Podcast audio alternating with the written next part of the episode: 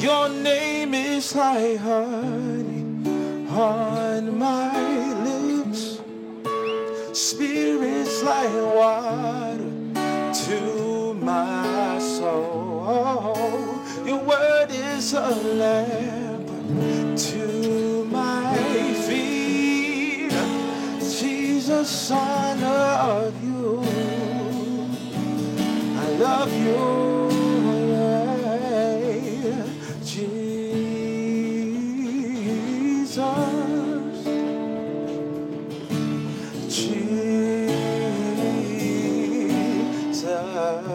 Bible says that we are all made in the image and likeness of God. And because we are all made in the image and likeness of God, we do have some of his attributes. There are some things that God desires that we desire. Amen. Most of us would agree that it is wrong to murder. Most of us would agree, amen, that it is wrong to rape, that it's wrong to, to steal. Most of us don't like being lied to. Amen. So we do have some of God's attributes, but because of sin, some of those attributes are skewed by darkness. Because how many of you could say that you've never lied, you've never done anything dishonest, you've never done anything bad in your life? And I know you could just walk by and ignore this message, but the reason why we are on the streets preaching is because Jesus has commanded a day in which he will judge everybody. The living and the dead will be judged. And so we are here to proclaim the kingdom of God. Everybody is fighting for kingdoms on this earth. But there is a time where the kingdom of God will be established, and God is not willing, not wanting that any one of you walking by here today perish. He doesn't want you to perish. And so it is with love that we come today to proclaim the gospel. What is the gospel? The gospel is good news because we are guilty before God. If each and every one of us were to stand before God, God bless you. If each and every one of us were to stand before God without the blood of Jesus, every single one of us would be guilty of sin to varying degrees. But the thing is, God is not partial. Whether you're guilty of one sin or a million, you are still, in God's eyes, worthy of the lake of fire. And some people don't believe in the afterlife. They think this is just the life we have. We'll, we'll live and then we'll die. But I want to let you know that God has placed eternity in the hearts of all men. And that's what we're here to proclaim today. That God has placed eternity in your hearts. And so he has placed these things in your hearts so that by virtue you would feel after him. Jesus said, If you come unto me, I will give you living water. This is water, spiritual water, spiritual refreshment, spiritual fulfillment. This is what Jesus wants to give to you. He wants to take your sin, put it away, and give you fulfillment. But the problem is, people want fulfillment without letting go of sin.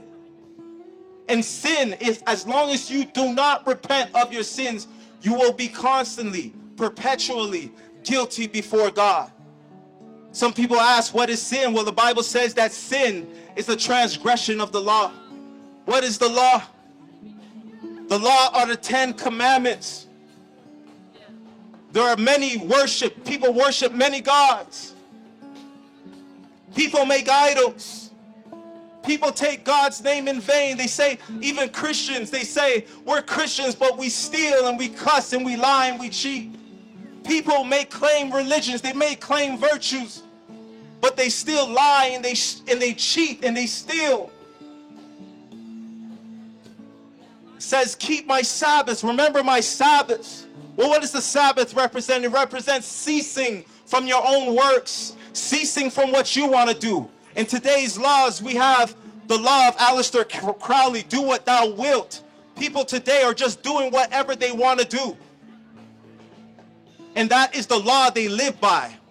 But God wants us to live by the laws of the kingdom of heaven. Because the kingdom of heaven, the laws in the kingdom of heaven are righteousness, joy, and peace. Sin does not give you peace. Sin takes away your peace.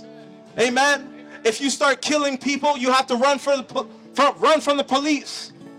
Amen. I have friends.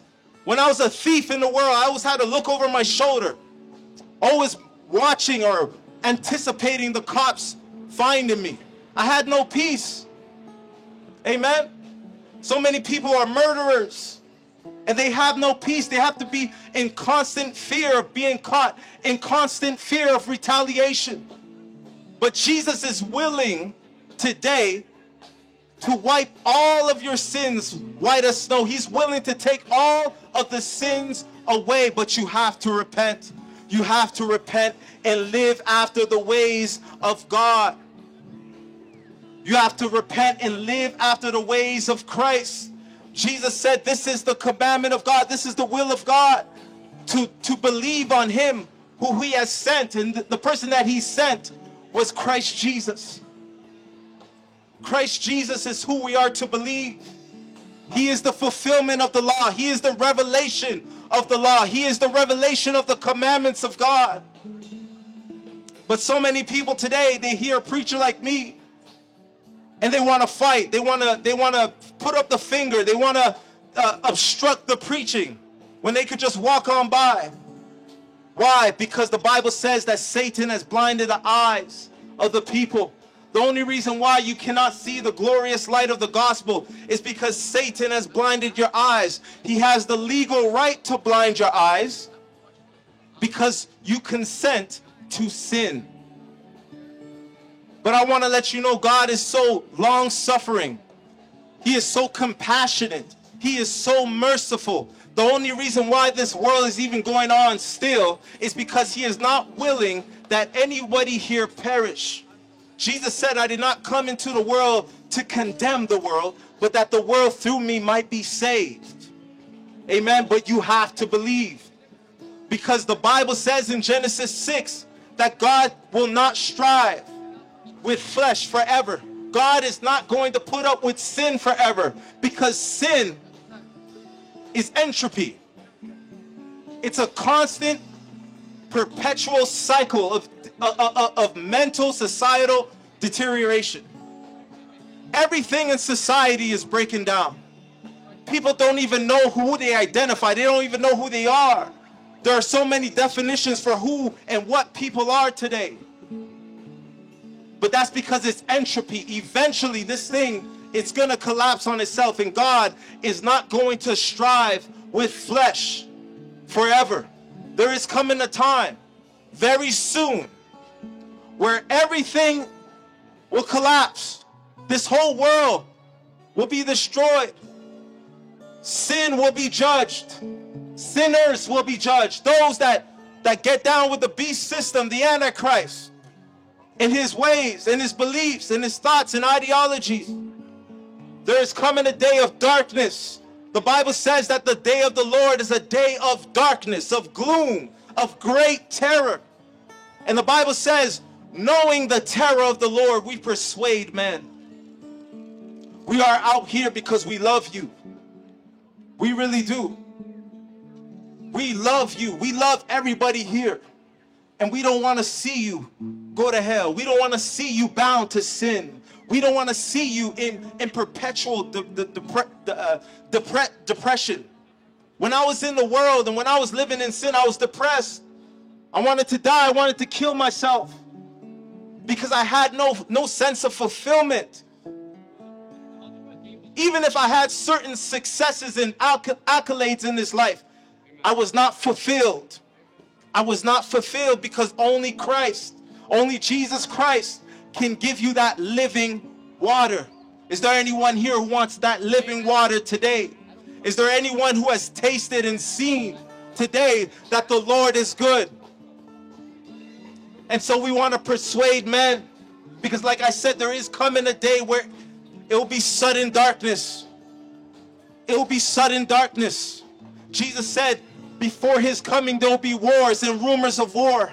And I don't even need to speak on that. Everybody knows what's going on in the world today.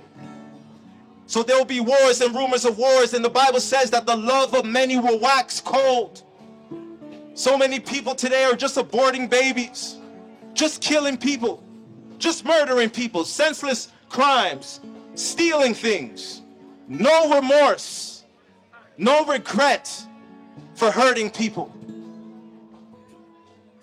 And the Bible says that one day, suddenly, after the tribulations, uh, immediately after the tribulations of those days, the sun will turn into darkness. The moon itself will turn into blood. The stars of heaven will fall to the earth. And the sky will roll back. And then everybody, every tribe will see the Son of Man coming in the clouds. And the tribes of the earth will mourn.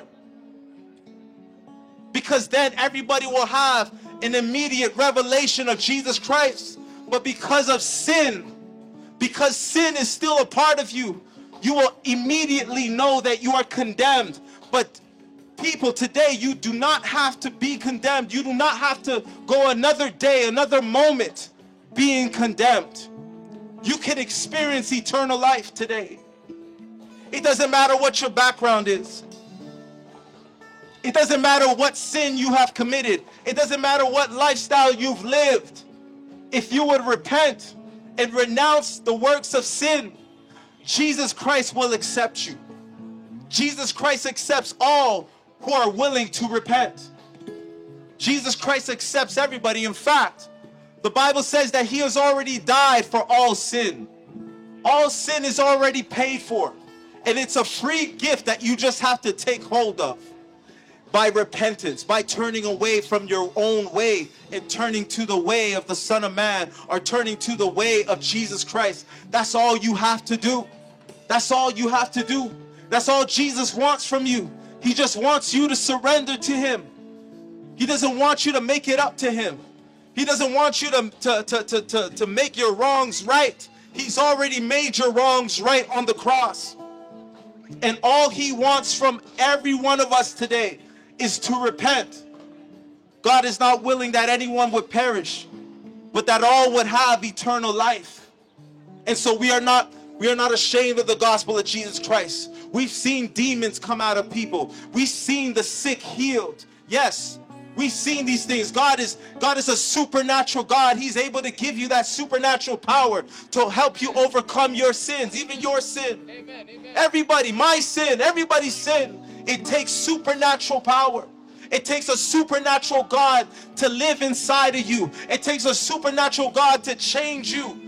You cannot just change on yourself by yourself. You cannot just use willpower to follow the ways of God. And so that's what we are preaching. That's the good news. You it's a free gift. You don't have to do anything for it. You don't you you- don't have to earn it. You don't have to beg for it. Jesus has already taken a care of your sin. He's already put it down. He's already put it to death. He condemned sin in his own flesh by, by death on a cross. And so I know it sounds like fairy tales to, to a lot of you, but I'm telling you, if you taste and see that the Lord is good, if you would just believe, if you would just turn from your sins, turn from your wicked ways, and turn to the ways of the kingdom of heaven, you will begin to experience the Holy Spirit. Because the Holy Spirit is the only way you will overcome this life. The, the Holy Spirit is the only way you will survive and prevail in these end times. Because there is a light coming, a false light coming. The light of Lucifer is coming. The light of the devil is coming. A false light, a false enlightenment, which is already working in the world. It will come again. And the thing is, God says that because He's not going to strive with flesh forever, there is coming a great delusion. God says, I will send strong delusion that they may believe a lie because they did not come to the truth. So they won't be preachers on the street corner forever. Eventually, you'll be looking for a man of God or for someone that is preaching the word of God, and you won't be able to find it. The Bible talks about a famine in the land, not of food, but of the word of God. You don't understand how privileged you are today to hear the gospel, to hear the gospel on the street corners, to hear the gospel on the internet. to hear the gospel at church, at the workplace. So many people are sharing the gospel today, but so many people are rejecting it, sadly. But God has not rejected you. Although you have rejected God, God has not rejected you. Because if He had rejected you, He wouldn't have died for you. And so, because He died for you, that means God has not rejected you, but He's given you time. He's giving you time to repent, time to change from your ways.